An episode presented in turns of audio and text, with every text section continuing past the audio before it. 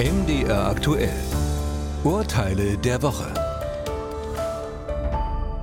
Das Ehepaar Wild bucht für März 2020 eine Motorradtour durch Marokko.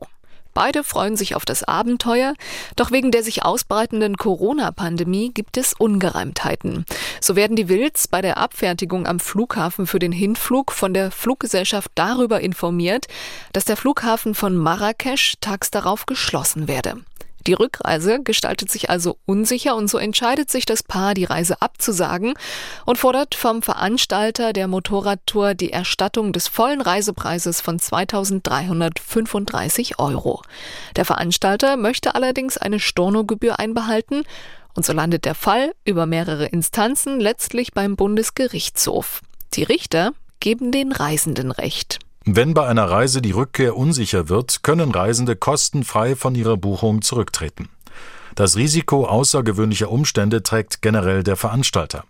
Dass hier die Reisenden die Flüge nicht beim Veranstalter der Motorradtour gebucht haben, ändert daran nichts. Auch der zweite Fall arbeitet Geschehnisse rund um die Corona-Pandemie auf. Im konkreten Fall geht es um den Fußballverein SC Paderborn. Ein Physiotherapeut des Clubs muss im März 2020 in der ersten Corona-Welle für zwei Wochen in häusliche Quarantäne und kann somit die Fußballprofis des Vereins nicht mehr betreuen. Der SC Paderborn beantragt daraufhin für die angeordnete Absonderung des Mannes von der Mannschaft eine Lohnentschädigung nach dem Infektionsschutzgesetz.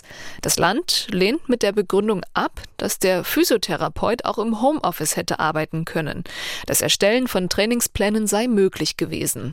Die Richter des Verwaltungsgerichts Minden folgen der Begründung des Landes Nordrhein-Westfalen allerdings nicht. Der Arbeitnehmer konnte aus nachvollziehbaren Gründen nicht wie geschuldet arbeiten. Leistung am Spieler hat er entgegen der Behauptung des Landes nicht erbringen können. Telefonische Arbeit mit den Fußballprofis fällt nicht in den Aufgabenbereich eines Physiotherapeuten. Das Land Nordrhein-Westfalen muss dem Verein rund 1400 Euro Verdienstausfall plus 1300 Euro Sozialabgaben erstatten.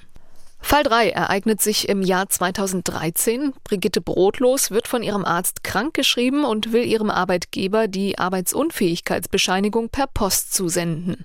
Auf dem Weg zum Briefkasten stürzt sie und zieht sich verschiedene Verletzungen zu. Die Frage, ob sie auf dem Weg zum Briefkasten unfallversichert war, beantworten die Richter des Bundessozialgerichts wie folgt. Ein versicherter Arbeitsunfall ist zweifelsfrei und ohne jegliche weitere Ermittlung zu bejahen. Die Frau ist zur Zusendung der Bescheinigung an den Arbeitgeber gesetzlich verpflichtet gewesen. Daher ist der Weg zum Briefkasten ein versicherter Betriebsweg gewesen. Seit Anfang des Jahres gilt allerdings ein neues Verfahren, nach dem Ärztinnen und Ärzte die Bescheinigung der jeweiligen Krankenkasse elektronisch übermitteln. Kranke Arbeitnehmer müssen sich nur noch telefonisch bei ihrem Arbeitgeber melden und dieser kann dann die Krankschreibung digital bei der Krankenkasse abrufen.